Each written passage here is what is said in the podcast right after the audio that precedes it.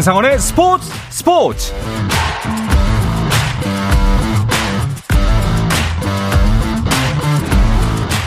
(2024년) 새해에도 스포츠가 있는 저녁 어떠신가요 아나운서 한상원입니다 2024년 새해에도 건강하시고 원하시는 일들 모두 다 이루는 한 해 되시길 바라겠습니다. 스포츠계는 그 어느 때보다 바쁜 한 해가 예약돼 있습니다. 당장 2주 후에는 64년 만에 아시안컵 우승을 노리는 축구대표팀이 출격하고요.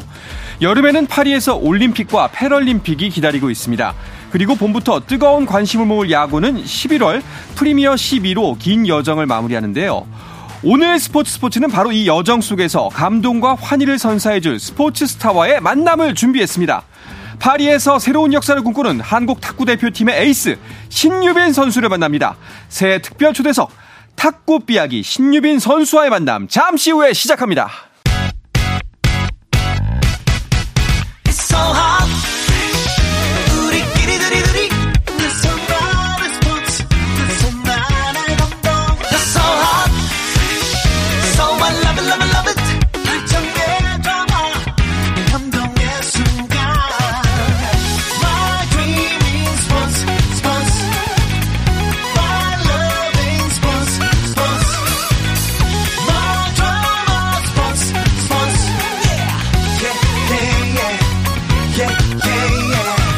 스포츠 스포츠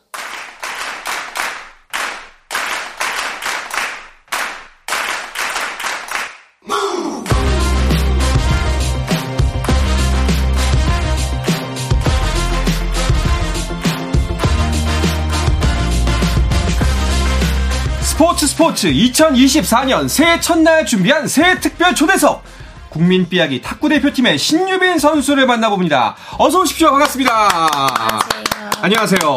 자, 그리고 함께 이야기 나눠줄 분도 소개해드리죠. 매일경제 김지한 기자도 함께 하겠습니다. 어서 오십시오. 안녕하십니까. 반갑습니다. 네. 자, 2024년 새해가 밝았습니다. 신유빈 선수 먼저 저희 청취자 여러분들께 새해 인사 부탁드려도 될까요? 네. 어, 네, 안녕하세요. 탁구 선수 신유빈입니다. 어, 새해 복 많이 받으시고 저도 많이 응원해 주세요. 네. 김지한 기자도 새해 인사 한마디 하시죠. 네, 올해 이 청룡회라고 하더라고요. 네. 그래서 참 이 좋은 일이 가득할 것만 같은 그런 2024년에 이 첫날에 이 스포츠 스포츠에서 신유빈 선수와 또 함께해서 참 영광스럽고요. 이 청취자 여러분 모두 또 올 한 해 정말 행복한 일, 즐거운 일들만 가득하셨으면 좋겠습니다. 그렇습니다. 새해 복 많이 받으시길 바라겠습니다. 아니 근데 그연 말까지 굉장히 그 인터뷰다 경기 일정이다 바쁘셨던 걸로 알고 있는데 겨우겨우 짬을 내셔 와주셨다고요? 네, 뭐 바쁘긴 했는데 네. 그래도 그 쉬는 날이 하루 정도는 있어서 네. 아 감사합니다. 정말 오늘 모시게 돼서 영광이고 1월 1일 또 새해 첫날을 이렇게 또 신유빈 선수와 함께하니까 청취자 여러분들도 더 반가우실 것 같아요. 그리고 또 오늘 그 이곳까지 오게 된 이유 중에 하나가 김지한 기자와의 친분도 한몫했다고 하는데 그 스포츠 기자들이 보통 이렇게 본인이 어린 시절부터 아 이 친구 제목이다. 네. 잘 되겠다 이 선수라고 첫 이제 지켜봐온 선수를 보면서 그 선수 없는 자리에서 보통 내가 키웠어 이러거든요. 김재한 기자도 또 어디 가서 또 그러고 다니는 거 아니죠? 아 그런 거는 네. 없고요. 당연히 신유빈 선수가 잘해왔기 때문에 네. 이렇게까지 이제 또 국가대표의 간판 선수가 이제 된 거잖아요. 네. 사실 근데 저는 개인적으로 이 4년 만에 인터뷰를 그때 하고서 제가 신유빈 선수한테 기억을 하시는지 모르겠지만 끝나면서 제가 이런 얘기를 했었어요. 정말 바르게 잘 자라줘서 감사합니다라고. 오. 어. 그래서 신유빈 선수가 그때 되게 좀 어쩔 줄 몰라 했던 그런 기억이 나는데요. 네. 그만큼 이 선수가 내면적으로 얼마만큼 이 단단해지고 성장했는지 예, 그런 부분들을 참 보면서 그런 말이 참 저절로 나왔고요. 그래서 오늘 이 시간을 통해서 신유빈 선수의 어떤 이 기량의 성장도 어, 이제 좀 주목해 보시면 좋겠지만은 네. 이런 이 내면적인 면에서 참 이 단단해진 그런 어떤 음. 면모를 청취자분들이 잘 들어봐 주시고 지켜봐 주셨으면 하는 바람을 가져봅니다. 신유빈 선수 어떠세요? 이렇게 양옆에서 칭찬만 하니까 되게 민망하지 않으세요? 네, 어쩔 줄 몰라요. 네. 아니 근데 어 뭐 신유빈 선수가 다섯 살 때 제일 처음 채를 잡았던 걸로 알고 있거든요. 그때 그 탁구장을 운영하시는 아버님 영향으로 먼저 탁구 시작했다고 들었어요. 네, 이제 아버지가 탁구장을 운영하시는데 너무 바쁘니까 저한테는 관심을 가져줄 수는 없잖아요. 음. 그러다 보니까 이제 잘하는 모습을 아빠한테 보여주면 저한테 관심 줄고 네. 놀아줄 것 같아서 꼭 아빠 레슨하는 옆자리에서 제가 아빠 보라면서 보라고. 나 잘하는 아. 거 보라고 네. 더 열심히 했던 것 같아요. 음. 이야. 그, 이 탁구 실력, 그렇게 아빠의 관심을 끌려고 시작했던 탁구 실력이 일취월장하면서 예능 프로 같은 곳에도 많이 출연했었잖아요. 그랬죠. 그 다섯 살 때였나요? 그때 2009년에 그 예능 프로그램에 나와서 네. 거의 이제 자기 키만큼의 탁구대 앞에 서가지고 이렇게 랠리를 주고 받는 모습. 음. 특히나 이 현정화 감독과 굉장히 오랫동안 이 랠리를 주고받는 그런 모습이 상당히 당시 인상적이었죠. 무엇보다가 그때 이 밥보다 탁구가 좋다. 뭐 이런 어. 또 모습에 참 많은 분들이 또 반응을 하고 그때부터 이 신유빈 선수를 탁구 신동으로 그렇죠. 부르기 시작했었습니다. 근데 사실 이게 또그 아마 자식을 키우는 분들은 더 깊은 고민하실 텐데 꼭 좋아하는 거를 업으로 해야 되나 아니면 취미로만 해도 훨씬 더 즐거울 수 있는데 이 갈림길에 놓이는 순간이 있거든요. 이때 어떻게 마음을 난 선수로 갈 거야라고 붙였어요? 아 저는 선수로 갈 거야라는 마음이 없었는데 네. 탁구를 이제 하다가 시합을 나가서 1등을 하고 그렇게 그냥 아 나 선수구나. 아. 네, 제가 딱 선수를 해야겠다라는 마음을 가진 적은 없어요. 아, 내가 음. 얘네보다 잘하니까. 그러니까 어떻게 보면 어. 운명처럼 다가오네요. 그렇죠. 네. 이 사람들보다 잘하니까 내가 선수구나. 선수를 이기니까. 네. 그렇군요. 아 근데 사실 신유빈 선수 같은 경우가 어떻게 보면은 재능과 노력이 합쳐진 경우라고 볼 수 있겠죠. 그렇죠. 네. 그러니까 2013년에 이 전국 남녀 탁구 종합선수권에서 대학생 선수를 4대 0으로 완파했던 그런 일도 있었습니다. 3학년 때요. 네, 그때. 이야. 그래서 엄연히 당시 대학 탁구부 소속 선수를 상대로 해서 완파하는 그런 경기를 펼치면서 아 진짜 국가대표 차세대 이 한국 탁구를 이끌 음. 제목이 드디어 등장했다 네. 이런 얘기가 이제 그때 나왔었고요. 그리고 나서 그 뒤에 뭐 탁구 사상 최연소 국가대표 그리고 올림픽 출전 역시 탁구에서 최연소 출전 선수 이렇게 계속해서 기록을 써왔던 신유빈 선수였습니다. 야 아니 물론 이제 이렇게 그 어마어마한 경력들을 나열하면은 그냥 쭉 대단해만 보일 텐데 사실 그 청소년기라는 게 있잖아요. 성장을 하고 사람이 그러다 보면 사춘기 같은 게 없고 내가 항상 좋아했던 것이라도 싫어지는 순간이 있을 법도 하거든요. 어땠어요? 그런 순간이 없었나요? 아니요, 그런 순간 있죠. 예. 힘들 때도 있고, 근데 제가 좋은 게 더 큰 것 같아요. 재미가 음. 있고, 어. 하고자 하는 목표가 있으니까, 그냥 귀찮아도 나가게 되고, 그런 것 같아요. 그럼 어. 슬럼프를 어. 이기는 특별한 방법 같은 건 없었어요? 슬럼프보다는 그냥 부상 때문에 힘들었던 아, 경험은 있었던 것 같아요. 오히려 네. 탁구를 못하게 네. 되는 것이 더 스트레스가 네. 됐을 정도로 애정이 깊었군요. 그럴 때마다 그래도 네. 신유빈 선수가 늘 그 긍정적인 마인드를 갖고 뭐 특히나 음. 틈날 때마다 또 춤도 잘 추고 네. 많이 추고 뭐 잘 추는 제가 시키는 건 아닙니다만 예 그런데 굉장히 그런 긍정적인 마인드가 또 오히려 신유빈 선수의 오늘날을 있게 했다고 저는 생각합니다. 네, 그리고 이게 또 그 남들과 다른 탁구에 전념하기 위해서 남들과는 좀 다른 학창 시절도 보냈다고 들었거든요. 네, 탁구에 전념하기 위해서 신유빈 선수가 고등학교 진학을 당시에 포기를 했었죠. 그리고 곧바로 이제 실업팀에 입단을 하기도 했었는데요. 어, 이제 주변에서 이제 고교 졸업장은 있어야 한다. 이런 또 권유가 있어서 이 방송통신고에 어, 입학을 해서 현재는 이제 학업을 병행하고 있는 것으로 음. 예, 그렇게 알고 있고요. 어, 그렇지만 이제 하고 싶은 탁구를 정말 마음껏 예, 이제 하고 싶어서 신유빈 선수가 이런 결정을 했던 것에 대해서 탁구계뿐만 아니라 우리 이제 대한민국 스포츠계에서도 어, 한동안 큰 화제를 예, 또 얻기도 했습니다. 그러니까 이게 업계에선 좋아할 수 있어요. 야, 이, 이 친구가 진짜 재능으로 똘똘 뭉친 유망주가 이제 탁구에 전념할 수 있구나 좋아할 수 있는데 사실 본인 입장에서는 남들이 다 겪는 학창 시절 나도 겪고 싶은데 똑같이 친구들이랑 뭐 방과 후에 어디 놀러도 가고 싶고 하고 싶은 게 정말 많은 나이잖아요. 근데 인터뷰를 보니까 온종일 탁구 칠 수 있어서 차라리 좋아요라고 했다고 하는데 이게 진짠가요? 네, 제가 하고 싶은 것을 좀 못하다가 음. 이제 시간이라는 그런 압박에서 없어지고 네. 제가 하고 싶은 만큼 할 수 있고 자유롭게 하니까 더 좋더라고요. 오. 대단합니다. 어떻게 네. 이렇게 전념할 수가 있다는 게 정말 대단한데. 그러면 일단 단도직입적으로 한번 여쭤볼게요. 탁구가 왜 좋아요?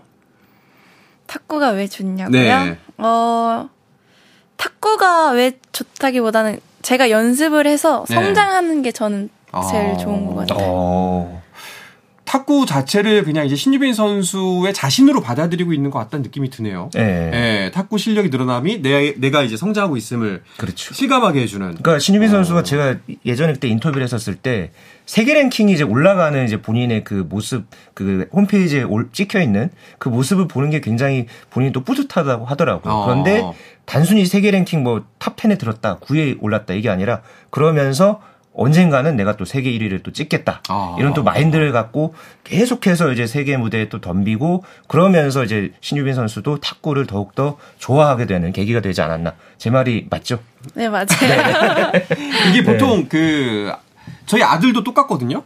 게임을 하면서 레벨업을 할 때마다 자신이 성장하고 있다고 느끼는데 네. 어쩜 이렇게 다를까? 네. 비슷한데 뭔가 부럽습니다. 네. 자, 한국 탁구 사상 최연소 국가대표가 된 게 2019년 아까 말씀드렸고요.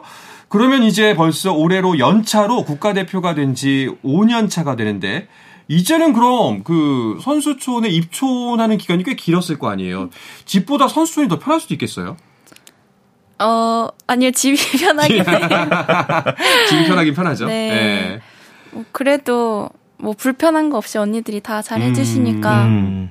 네, 좋아요. 그러면 그 이제 탁구에 전념한다, 전념한다, 전념한다 저희가 이런 얘기만 계속 전해드렸는데 그 자연인 신유빈으로서 탁구를 하지 않는 시간에는 그 어떻게 시간을 보내요? 그냥 뭐 누워 있는 거 좋아하고요. 네. 드라마나 예능 보는 거 좋아하고 음. 소파에 있는 거 좋아하고 집에서 주로 시간을 많이 보내요. 다른 취미는 없어요? 다른 취미 제가 케이팝을 좋아해서 네. 케이팝 어. 보면서 따라하거나 어. 그런 거. 딱 그 여느 때 요맘때 딱 그 나이 때 학생들의 모습이네요. 그렇죠. 다. 그러니까 최근에 또 SNS에 또 그런 춤 추는 모습도 올리지 않았나요? 네. 네. 네. 몰래 훔쳐보고 계신가요?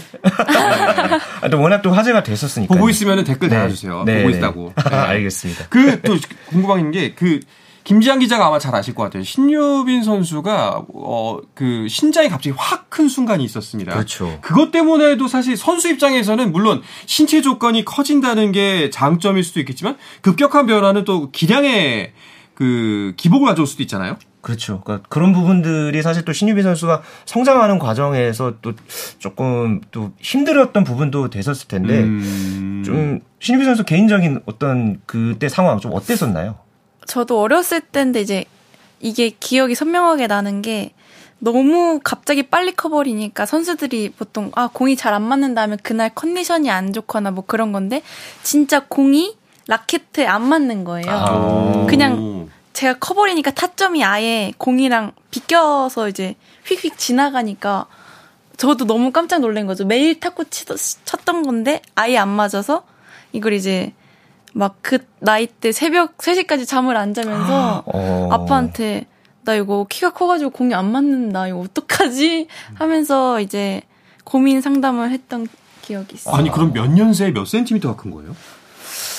어, 한 10cm는 갑자기 컸던 것 같아요. 1년 사이에? 네. 급성장했네요. 어. 야 그럼 진짜 안 맞을만 하네요. 네. 신체 조건이 갑자기 달라지니까. 그러니까 그렇게 되면서 밤잠을 설쳤을 정도였으니까 네. 굉장한 스트레스였었을 것 같네요. 지금은 네. 어때요? 이제 지금은 그래도 신장이 큰 편이잖아요.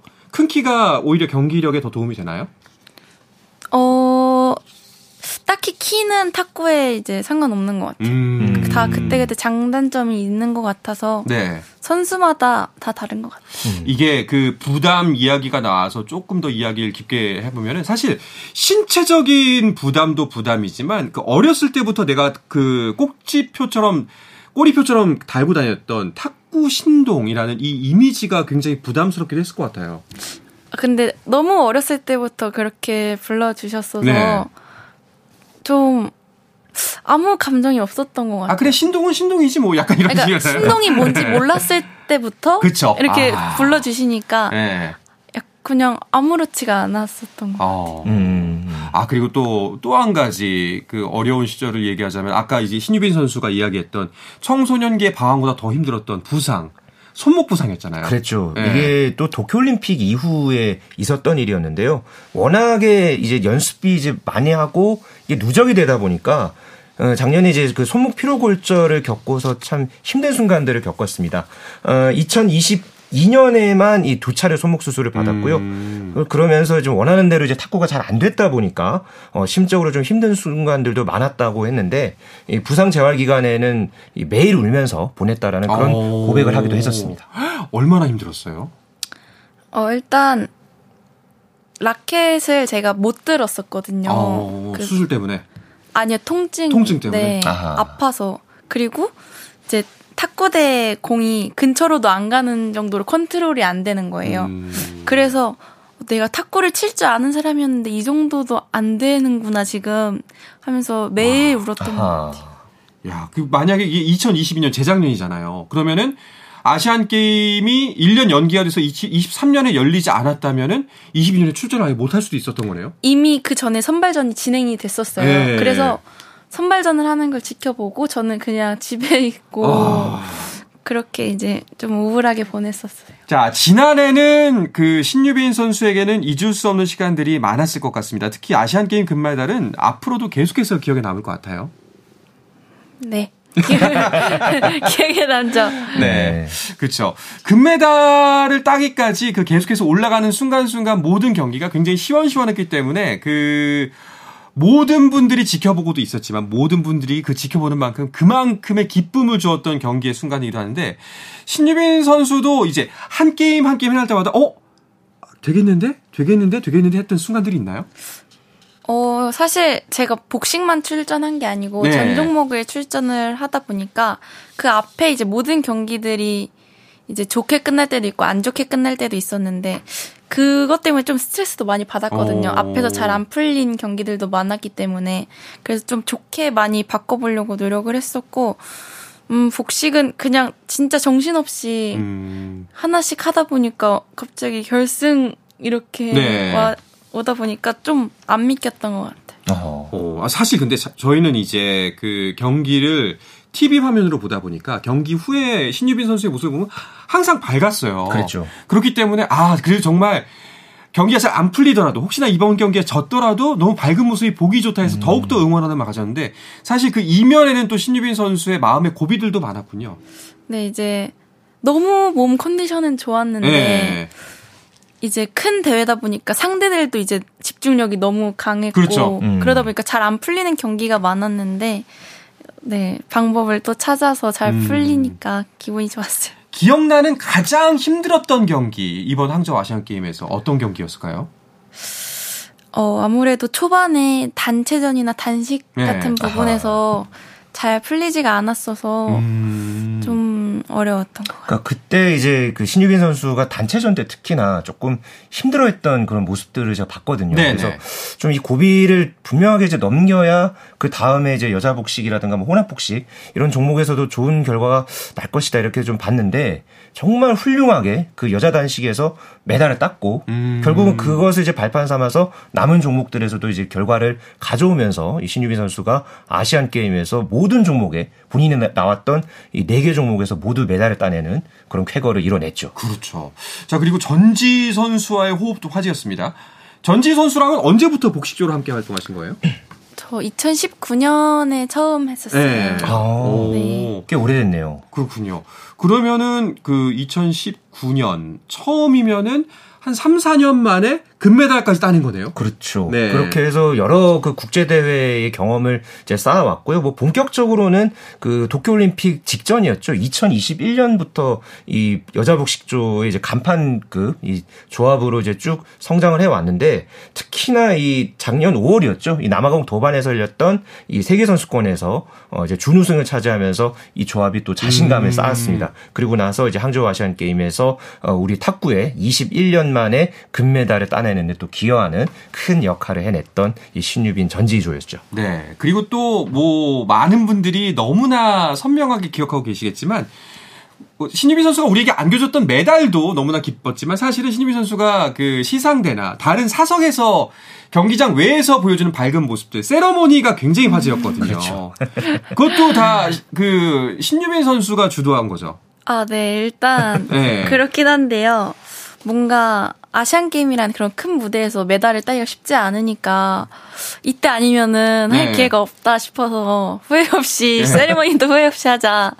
싶었어요. 혹시 따라했던 언니 오빠들은 후회를 하지 않던가요? 제가 언니 오빠들한테 네. 혹시 할 수 있겠냐 이렇게 뒤에서 이제 스테이지에서 물어봤어요. 네. 할수 있겠냐? 할, 그냥 일단 해보겠다고. 일단, 네. 근데 이제 잘 해주시더라고요. 아, 그때 그리고 북한 선수들하고도 그 세리머니 한번 제안하지 않았나요? 아니요, 이제 그냥 사진을 앞에서 기자님, 아, 기자님이 앞에 붙으라고 하셔서 그냥 그 말을 따라 한 것 뿐이에요. 아, 그 정도로. 네.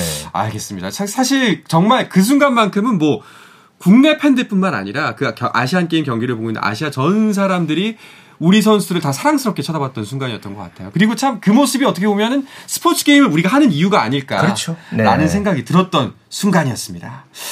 자, 신유빈 선수 이제 다음 목표는 올림픽 메달일 텐데요.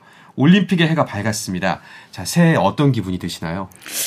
어, 진짜 얼마 안 남았다라는 네. 생각이 드는데 그 기간 동안 준비 잘해서 올림픽에서도 좋은 경기를 만들고 싶어요.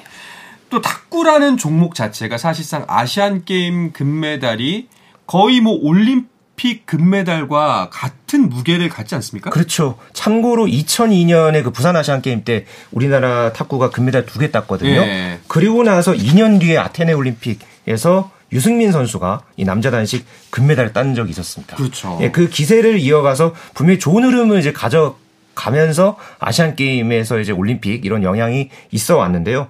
저는 이번 이 신유빈 선수의 이 항저우 아시안 게임 금메달 이게 하나의 이제 한국 탁구에도 분명한 또 긍정적인 에너지를 줄 거라고 저도 확신을 음. 하고 있고요. 어, 여기서 얻은 자신감은 분명히 올해 열릴 파리 올림픽에서 좋은 또 자산이 될 것으로 믿고 있습니다. 그렇죠. 또 이제 우리가 금메달을 따기 위해서는 그 흔히들 만리장성이라고 부르죠. 그렇죠. 중국의 벽을 항상 넘어야 하는데 그래도 이번 항저우 아시안 게임에서 그 만리장성을 넘어서 금메달을 따냈습니다. 중국 선수들을 진짜 지금 선수 경력 기간 동안 굉장히 많이 상대해 봤잖아요. 가장 힘든 점이 뭐예요? 어, 그냥 선수들이 실력이 탄탄하니까 쉽게 오, 무너지지가 아하. 않아요. 네. 네. 랠리가 끝났다 싶었는데도 또 들어오고 또 들어오니까 네, 네 이제 많이 힘들죠. 그러면 역으로 한번 질문 좀 바꿔볼게요. 그 중국 선수들은 신유빈 선수를 상대할 때 어떤 느낌이 될것 같아요? 그러게요. 네. 어, 궁금하네요. 저도 네. 그 어떤. 음. 아 근데 뭐 중국 선수들은 저를 생각하는 게 아니라 그냥 다 똑같이 생각할 것 같은데. 아마 똑같이 생각을 하지 않을까 싶습니다. 네, 착실하게 자기 할 거 하면서 네. 랠리가 아. 끝날 때 끝날 때 신유빈 선수 계속해서 그렇죠. 치고 올라온다고. 네, 네. 아마 이런 승리의 경험들이 아마 올해 있을 올림픽에도 큰 자산이 될 것 같은데 그동안에는 사실 중국의 벽 굉장히 넘지 못할 만큼 높아 보였던 게 사실입니다. 하지만 신유빈 전지희조라면 해볼 만하다는 생각도 들었거든요. 그런데 파리올림픽에는 여자 복식이 없다는 얘기도 있던데요. 김지한 기자 이게 어떻게 된 일이죠? 네, 원래 올림픽 탁구가요. 그 남자 단식 그리고 여자 단식 그리고 남녀 단체전과 혼합 복식 이렇게 다섯 개 종목만 열립니다. 이렇게 바뀌게 된 게 2008년 베이징 올림픽 때였는데요. 이때 원래 이제 기존에 있었던 복식 대신에 단체전이 열리면서 예, 그때부터 이제 지난 도쿄올림픽 그리고 이번 파리올림픽까지 어, 이 체제가 그대로 유지가 됐습니다. 음. 그래서 여자 복식 경기는 이번 파리올림픽에서 볼 수 없게 됐습니다. 아 이건 너무 아쉽네요. 사실 신유빈 선수와 전지 선수의 복식조 경기를 보고 싶었는데 그 어떻게 이번에 좀 아쉬움이 크겠어요? 아니 뭐 없으니까 네. 있는 종목에 집중을 해야죠. 네. 그렇군요. 그러니까 그렇다면은 이번에 출전하는 우리 탁구 대표팀 아마 신희비 선수가 제일 잘할 것 같은데 이 부분만큼은 그래도 진짜 우리가 최강이다 이런 지점이 있을까요? 음 최강인 거 네. 뭐가 있을까요? 음. 저한테 물어보면 저 한번 찾아봐야 될 것 같아요. 아, 네, 이번에 네. 부산에서 세계 대회를 하면서 찾아봐야 될 것 같습니다. 아, 알겠습니다. 자, 이번에 그, 말, 딱 말씀하신 세계 선수권 대회가 우리나라에서 열리기 때문에 이번 대회가 사실 전초전이나 마찬가지잖아요. 기대가 굉장히 클 것 같아요. 이제 부산에서 열리는 만큼 네. 선수들도 다 부담이나 그런 게 음. 많을 텐데 아마 그만큼 더 준비를 잘해서 좋은 경기를 만들 수 있지 않을까 생각이 들어요. 앞서 신유빈 선수가 이야기했던 것처럼 사실상 그 탁구 선수로서의 성장이 이제 신유빈 선수 자신의 성장과 동시대만큼 굉장히 중요하잖아요. 사실 그 항저우 아시안 게임에서 정말 빛나는 성과를 이뤘지만 또 거기에서 내가 또 더 앞으로 나아가야 할 길도 얻었을 거라고 생각이 들어요. 그래서 이번에 올림픽과 세계 선수권을 맞이하면서 좀 어떤 부분을 중심으로 키워나가고 있는지도 궁금하거든요. 어, 일단 체력적으로도 많이 성장을 해야 된다고 음, 저도 생각을 어. 했고요. 그 체력에서 일단 밀리면은 연습량이나 뭐 부상이나 이런 네. 게잘 찾아올 수밖에 없기 때문에 전 체력이 가장 중요하다 생각해요. 알겠습니다. 자, 그리고 마지막으로 정말 한 가지 궁금한 것이 있는데요. 이제 당연히 선수로서는 어, 아시안 게임 금메달, 그리고 그 다음 이제 올림픽에서 금메달을 따는 것이 목표겠지만 신유빈 선수가 갖고 있는 이것 외에 또 다른 목표가 있다면 뭐가 있을까요? 어, 그냥 평화롭게 하루하루 보내는 거예요. 아, 참 세계 최정상급 선수 음. 답지 않게 또 소박하네요. 네. 가장 어려운 것 같아요. 아. 아. 여기서 또 한번 배웁니다. 네. 그렇죠. 저도 매일 그게 어렵더라고요. 이래서 그러니까 내면이 정말 탄탄하다는 그렇습니다. 네, 사실 그리고 이 질문에 대한 대답이 저는 약간 이렇게도 다가왔던 게 일단은 올림픽 메달에 집중하고 있다는 모습이 보였어요. 그렇죠. 예. 네. 일단 눈앞의 목표부터 달성하고 나서 그 이외의 일상을 평화롭게 뭐 그 전에도 하루하루 평화롭게 보내고 네. 제가 열심히 하면은 올림픽에서도 네 잘할 수 있지 않을까 싶습니다. 그렇습니다. 네. 정말 신유빈 선수를 어, 응원하는 팬들이 정말 많을 겁니다. 팬 여러분들 그리고 청취자 여러분들을 위해서 새해 인사 그리고 올 한 해 각오 한 말씀 전하면서 오늘 방송 마무리하면 좋을 것 같아요. 네, 청취자 여러분 새해 복 많이 받으시고 건강하시고 저도 많이 응원해 주세요. 감사합니다. 네. 저희도 네. 그리고 청취자 여러분들도 이 방송을 듣는 모든 분들 신유빈 선수 열심히 응원하도록 하겠습니다. 자, 탁구 국가대표팀의 신유빈 선수와 함께한 새해 특별 초대석은 여기서 마무리하겠습니다. 신유빈 선수 오늘 함께 해 주셔서 정말 고맙습니다. 감사합니다. 네, 김지한 기자도 고맙습니다. 고맙습니다. 네, 저는 내일도 저녁 8시 30분에 뵙겠습니다. 한상원의 스포츠 스포츠!